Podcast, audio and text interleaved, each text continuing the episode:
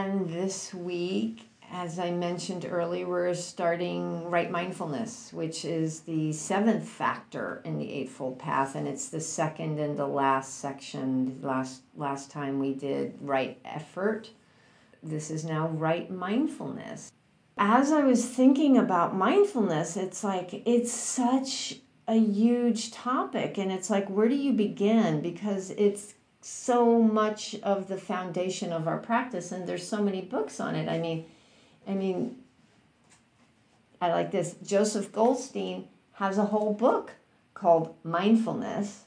And he actually did, I think, about 38 Dharma talks on mindfulness. And I think they were on the Satipatthana Sutta, which is the one sutta where the Buddha gives the instructions. Uh, it's, it's kind of where we got the basis of our mindfulness practice today. And there's this book which is written by Bhikkhu Analayo, which uh, I wouldn't recommend unless you're a nerd. He has another one, which is Satipatthana, a practice guide, which is really, really good. But this is his PhD dissertation.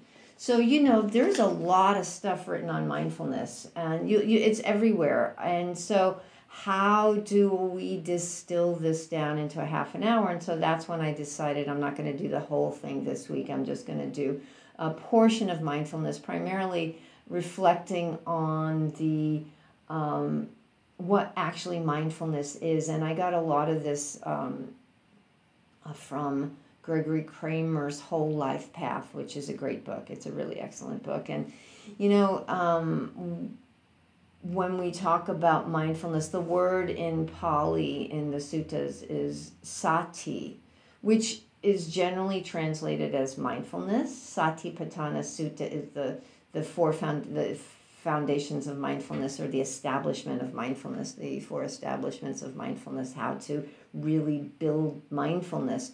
But sati also has a translation of recollected awareness, remembering to be present.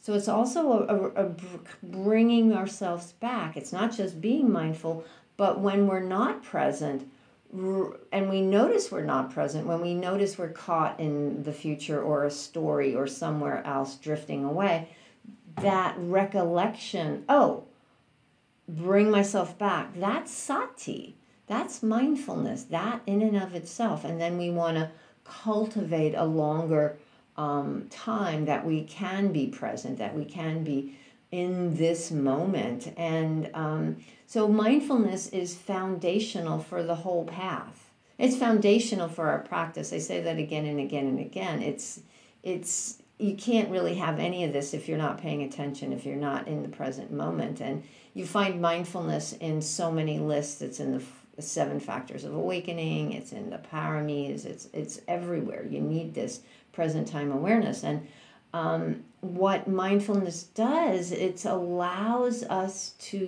be with the immediacy of our experience, meaning we are with our experience as it's happening.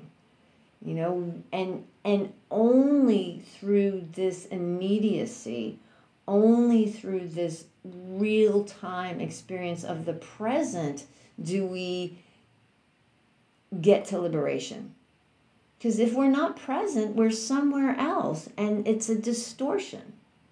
Whenever we're not present, we're, we're in the mind and there's some type of a distortion going on. And it's the distortion that gets in the way of our liberation, of our freedom. That's why the Satipatthana Sutta is, uh, or the, the, the sutta offering these teachings, is the direct path to realization. It's how you get to freedom. It's how we are liberated from this this um, this uh, life of constantly craving and aversion and, and pushing and pulling and blah because we're not here so that's what that's like really really important this teaching is and what i really appreciate what i really appreciate about this is um, the buddha did not teach doctrine he did not teach, do it this way. It's always this. This is the rule and it will never change. He taught how to experience what's happening. which is a totally different thing because doctrine can, you know, we have doc- what was true, we know for ourselves. You know, I made up rules for myself when I was 12 years old that really don't serve me anymore.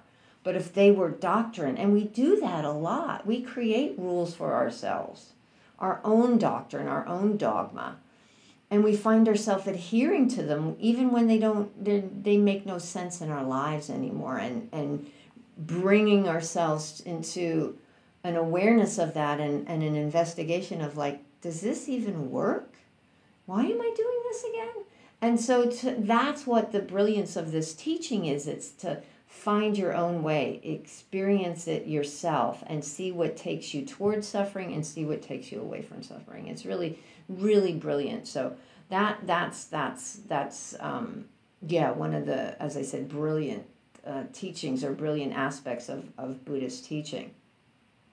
So. Um, and what mindfulness does is it gives us a different framework for being in the, it provides a framework for being in the present time. um, depending on what's happening. If the mind, if we're when we're new to meditation, if you've all experienced this, it's really hard to stay still. Or if there's a lot of activity or a lot of uh, flux in our lives, uh, a lot of things going on, sometimes it can be really difficult to stay present. So we have this focused awareness, this breath awareness, or this body awareness. We have this point of awareness that we can tune into in order to be present in order to stay right here. Okay, what's this? What's this? Be present with this. And then we also have a, a, different framework where we can open up to really be open to all the senses the smells, the sights, the sounds. So there's a little bit more openness. And then there's um, U Tejaniya, a Burmese monk, teaches um, uh, choiceless awareness or spacious awareness, which is just really being present. It's like when you take a walk down the block and you're like, oh, there's you know, seeing the colors of the of the of the trees, and then you know, hearing the sound of a car or a dog bark, or just fully immersed in the experience of the moment. It's a very experiential type of thing. Um, and and sati again is that remembering, that sustaining of this present time awareness. So it's also recollection and sustainability of our t- of this practice. And um, one of the things that I think is a very important point to remember, and I and I think I talked about this recently, is that there is right mindfulness, which is what we're talking about in the Eightfold Path. Right mindfulness and there's also wrong mindfulness. Right mindfulness is when we are really in tune with the teachings, when we're in tune with, you know, right action, right speech, the integrity, the ethical behavior, seeing what leads away from suffering. And there's wrong mindfulness. what popped into my head is like when I cheated in school, because I did do that at times when I didn't know anything or when I was afraid I didn't know anything, I was totally focused on making sure I could see the other person's paper and being absolutely aware of where the teacher was. That was totally mindful but wrong. And we see it time and time again. Mindfulness does not equate automatically to wholesome or beneficial behavior. People are doing things all the time intentionally to hurt other people. So they can be mindful. We don't know what's driving that. You know, there's pre, there's causes and conditions, but in the moment that mindfulness is intent on causing harm. So that that is an awareness that is really important. Um, and so that's why mindfulness is supported by right effort. As I talked about before, that recognition when we're lost in this place of, of, of not necessarily thinking that takes us to a, a beneficial thinking but caught in craving or caught in aversion caught in caught in lost in emotions um, lost in delusion. Effort is this, is, mindfulness is supported by effort. It's like, oh, we have to recognize and come back. Let go of that thinking. And you do this every time you practice, every time you sit down to meditate. Recognize when you're not present. Oh, that that storyline is not helpful. Come back. And recognize when it is helpful. Okay, I'm here right now. Maybe there's some ease. Maybe there's something unpleasant, but I'm going to stay with it. You know, so we make an effort to be present and and right um, right effort supports mindfulness because so often our thinking you know we're we're in the present for a split second and then the mind takes over and bhikkhu bodhi in um, the noble eightfold eight, noble eightfold path talks about where we usually spend our time. He said um, the impression we have only where is it? The mind perceives its object free from any conceptualization any any idea we have about it only briefly. Then immediately after grasping the initial impression it launches on, on a course of ideation by which it seeks to interpret the object to itself to make it intelligible in terms of its own categories and assumptions to bring this about the mind posits concepts joins the concepts into constructs, sets of mutually corroborative concepts, then weaves the constructs together into complex interpretive schemes. In the end, the original direct experience, what we originally experienced, has been overrun by ideation and the presented object appears only dimly through a dense layer of ideas and views, like the moon through a layer of clouds. You might might be able to relate to that. I know I can relate to that. I can see something out of the corner of my eye, or a, a thought will go by, or an emotion will arise, and immediately the reactivity is interpretation, giving it meaning whatever. And that is, um, the Buddha calls this process of mental construction papancha, which is one of my favorite words. I love the sound of that word. Elaboration, embellishment, or concept, conceptual proliferation. It's the proliferation of thinking. The papancha takes over, and you're all familiar with that. It, I mean, it happens all the time. So, effort is needed to recognize this this fabrication these thoughts that are taking us somewhere else recognizing them as not beneficial being willing to let them go and to recognize what it's like when we're not lost in papancha that's you know what does it feel like when we're not what does it feel like when we're present so um, that's that's how what effort and mindfulness work together and mindfulness can be cultivated and refined. And through this right effort, what does it feel like? You know, it's not that we sit here and just go, blah, I hope I'm mindful today. It's actually intentionally um, focusing on what's what's beneficial and what's wholesome. Mindfulness can arise spontaneously. Like sometimes when you're really focused on doing something, I, I think of people who are like artists who are in that creative process where they're really fully present, either writing or creating art, or musicians, athletes who are really, really, really in the moment. They are fully, um, in, and they, as they say in, I think, in basketball, in the zone. They say it in a lot of sports, but they're in the zone. Um, they're not distracted. And I, I remember that when I put two and two together when doing yoga, and I think I've mentioned this before, I was doing a balancing pose. I was on one leg, and then my mind just wandered off somewhere, and I fell over. And I'm like, oh, I need to stay present. I need to stay with this. Otherwise, it's so easy to just go. So the mind can be spontaneously um, absorbed and present or we want to cultivate it. Like when we sit together and practice, um, half hour, our daily sits, whatever we do, going on retreats, etc. Or that's a more formal practice, or you can do it formally, more or informally in your daily life. To be, you can you can reflect and return anytime. anytime. And I did that this morning. I was I was running around. I was in a hurry. I was going nowhere, but I was in a hurry. And then I stopped and I went, come back and just be here. And which is what mindfulness is really helpful because you begin to recognize when you're caught up. You begin to recognize the emotions. You begin to recognize the tensing of the stomach or the, the tightening of the jaw, or, or you recognize those stories. And so, oh, stop. Come back to the present. Where am I right now? Where are my feet? Where are my hands? Where's my breath?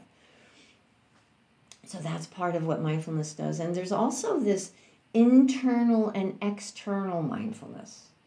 And in the Satipatthana Sutta, the Buddha says over and over again we practice internally and externally. Internally, we're aware, ardently clear in the moment, and externally, the same thing. And we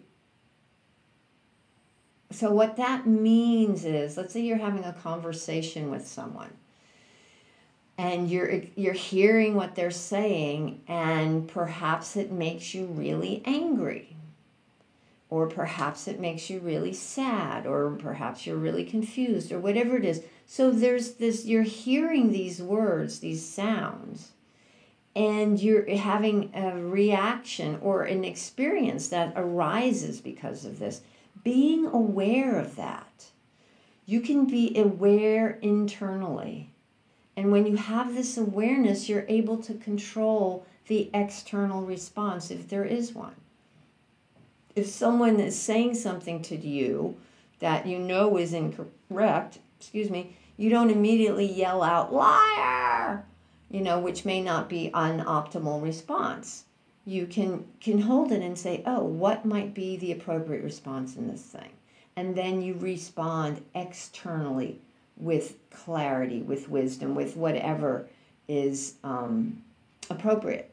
We move through the world externally and aware, mindful of what's going on, while at the same time being aware internally what's going on. This is this is um, really important, and and um, I'll touch on this next week when I get into the second foundation of mindfulness, which is feeling tone, because often we want to lash out if it's unpleasant or we want to hang on if it's pleasant.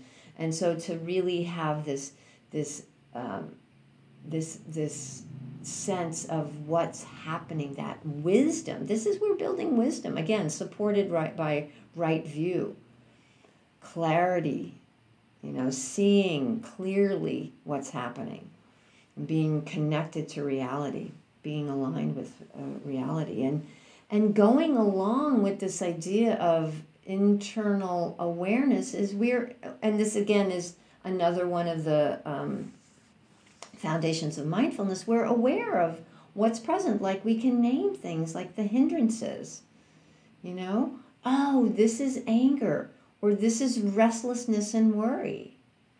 A lot of times when we notice oh, this is worry, it can diffuse it because we're no longer in it. We're on the outside going, oh, this is this, this is this thing, whatever it is. So we're aware of the hindrances. So when there's restlessness, like, oh, there's restlessness, we have that internal awareness, which gives us the clarity so we're not just randomly reacting this having this right view allows us to discern what's appropriate. Oh, there's worry, there's craving, there's doubt, there's sleepiness. Whatever it is, it's it's so important to help us identify these things so we're not just, you know, walking around reacting. We can have that clarity, we can have that wisdom. And it's so important because mind follows mind. If we're not aware we're just following whatever the head's telling us to do, whether it's wise or skillful or not. It's important to recognize what's going on so we can be in the world wisely. Um, really important. And again, as I said, I'll get into this next week because this is part of the fourth foundation.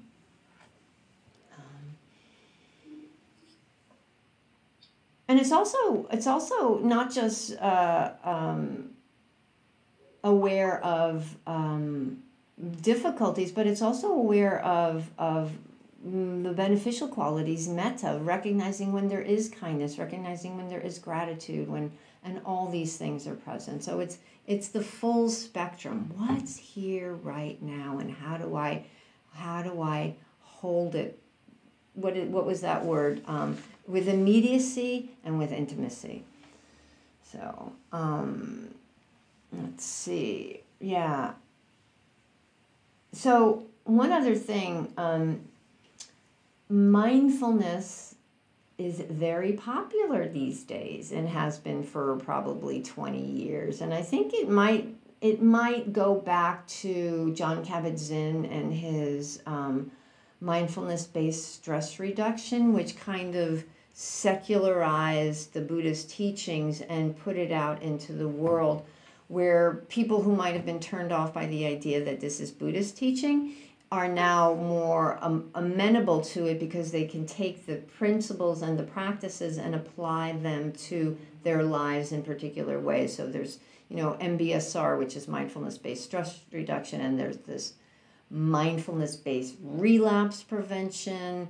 There's all kinds of mindfulness based um, programs. There's, you know, and it's gone out, you know, they call it McMindfulness because they apply mindfulness to the army and to schools and to businesses to, you know, get that productivity up and so on and so forth. And, you know, there's a lot of criticism about it because oftentimes it's not tied to the ethical qualities that are so important that are part of this Eightfold Path. It's just taking a piece of it and saying, here, utilize this so you can be better as a, you know, a corporate raider or whatever. Uh, however, if we can, um, and, and Kramer makes this point, he feels that it's really, if people can utilize mindfulness to reduce stress, to, um, you know, prevent relapse, and those types of things, it's helpful. It's beneficial and can help move somebody towards liberation. Because if you're caught in addiction or you're caught in, if you're totally stressed out, it's going to be really difficult to move through these, to, to sit or move through these other path factors.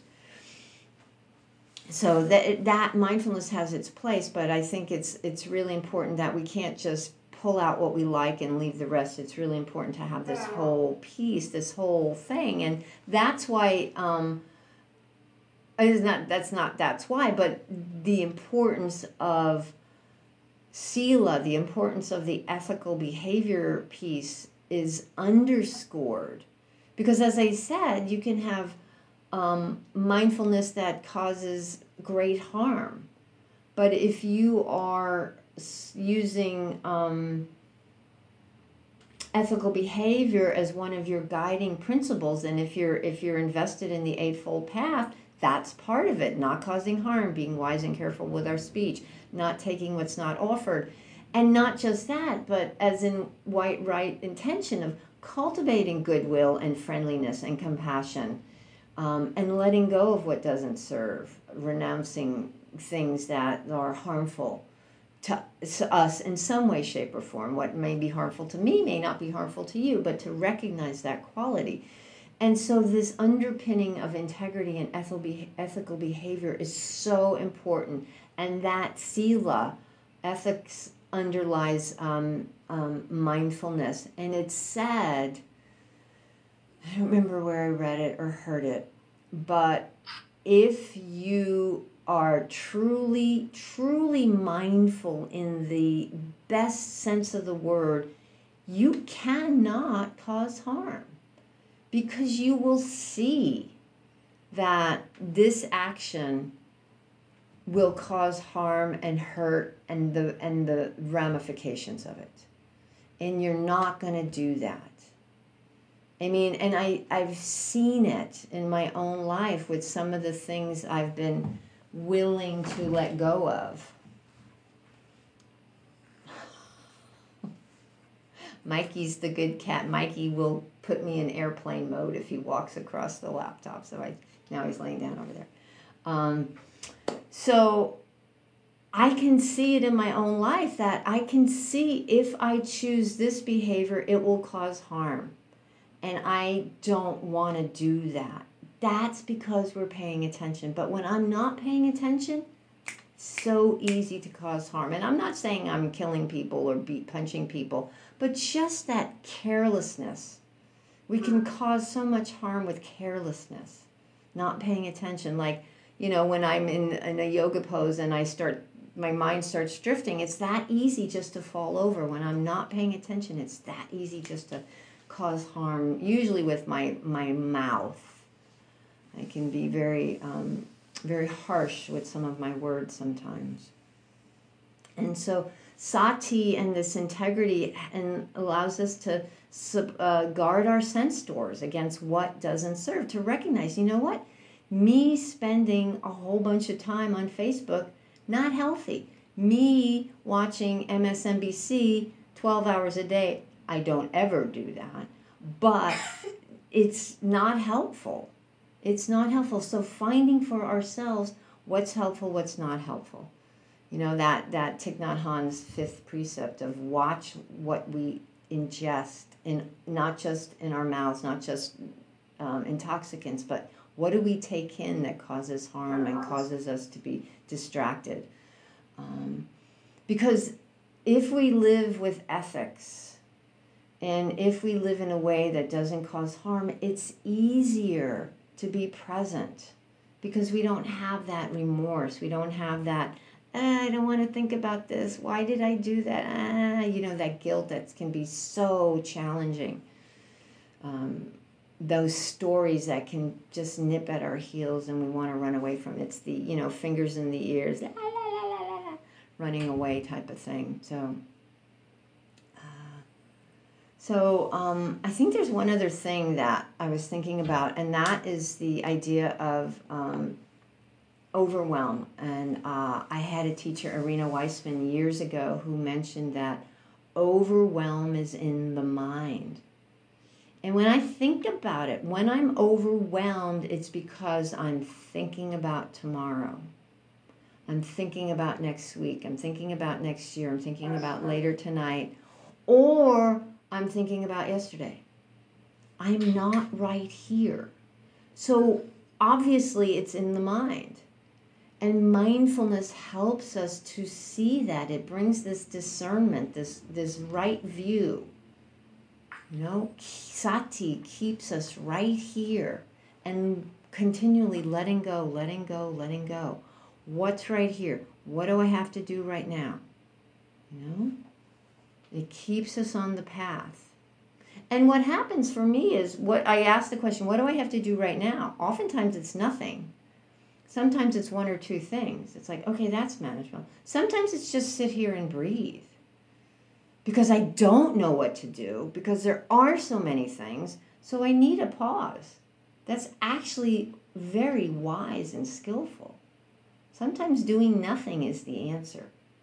So, this mindfulness supports us as we move through the world with all these different things. And so, um, yeah, that that is kind of the real uh, groundwork for for um, mindfulness. And and I'll just touch on the first the first um, factor, even though it's you could spend. Um, or the first foundation, the first establishment of mindfulness, you could spend the rest of your life in this one. It's the breath and body awareness. You know, and the Buddha said everything can be known in this fathom long body. Everything, clarity, awakening, wisdom is right here. And it is. Um, Gil Fronsdal said the body is the best friend for integrating mindfulness experience into everyday life. How connected are we with our experience? Often the experience is in the body you know the the body keeps a score by um, Bessel van Kolk. Can't remember his last name, but about trauma. Trauma is trapped in the body. And we all have trauma to some extent or another. We all have been impacted in some way, but to see if we can connect because as i said earlier you know oftentimes um, an emotion is our, our body our, our, our belly is tied in knots or our jaws are tight or there's a, some kind of a tension or tightness. If we can tune into that we can then recognize oh the body is doing this what's going on in the mind? It gives us a clue to, to pause and look at the mind. Because oftentimes we're just running with the head and ignoring what's below the neck and so this is the invitation to reconnect, breathe, you know, be with the body, be with the here and now. It's always available to us. You know, the, uh, everything, um, you know, this, this connection with the body leads to deep spiritual awakening. When I started really practicing with the body is when I feel I got really connected to my experience really was able to tune into because I wasn't, you know, eh, deflecting. I was I was much more familiar with it. And and in the first foundation there's all these practices there to be familiar with the body and to not be so identified with it. Just to recognize that this little thing here it's you know the meditation on the 32 parts of the body. It, there's blood, there's skin, there's hair, there's nails, there's there's there's bile, there's all kinds of lovely things that we can meditate on. And there's there's cemetery meditations recognizing that this body is not going to last forever. Um, it's a it's a real real connection with the idea of impermanence which is one of the characteristics of existence. Everything is impermanent you know? When we connect with the body we're able to have that felt experience. And as i said at the beginning, um, this mindfulness brings us into um, the experience, our experience, pure immediacy, the immediacy of our experience, and so often that necessitates us hanging out with the felt experience. What's the felt experience? You hear that phrase a mm-hmm. lot you know? And we gets us out of our head and those mental constructs and actually being with what's right here. And i mentioned this before once when i went to get a, a, a look at a job i knew i would get the job because an old boss was the hiring manager and i walked into the place and my whole body said no you do not want to be here. You do not want to be here. And my head said i'll take the job. And it was miserable I lasted three months and I would cry on my way to work every day. And it's like, why was I ignoring this wisdom? This was like a long time ago. But I still remember that because it, I could, it was so visceral.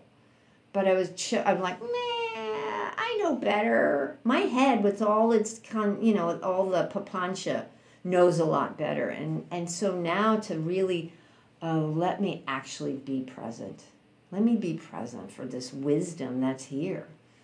Um, and I also want to say it's really important that for folks who have a lot of um, abuse history or trauma history, that this connecting with the body can be even more triggering. So if that if if you are doing that and you find that's the response, then maybe back away. I think it's really important. Oftentimes we say, no, one size fits all, and it's not one size fits all. We don't force anything. The same thing, people with breath awareness, sometimes that's triggering. And it's like, okay, can you move into sound? Or for people who breath awareness is triggering, can you move into a physical, a body piece? And, and so there's all types of ways to move through this. But this is for many people breath and body awareness is the gateway into connecting to the present. It's a way to really be right here. So I think I have said quite enough about um, this first part of uh, right mindfulness. So uh, thank you all for your kind attention.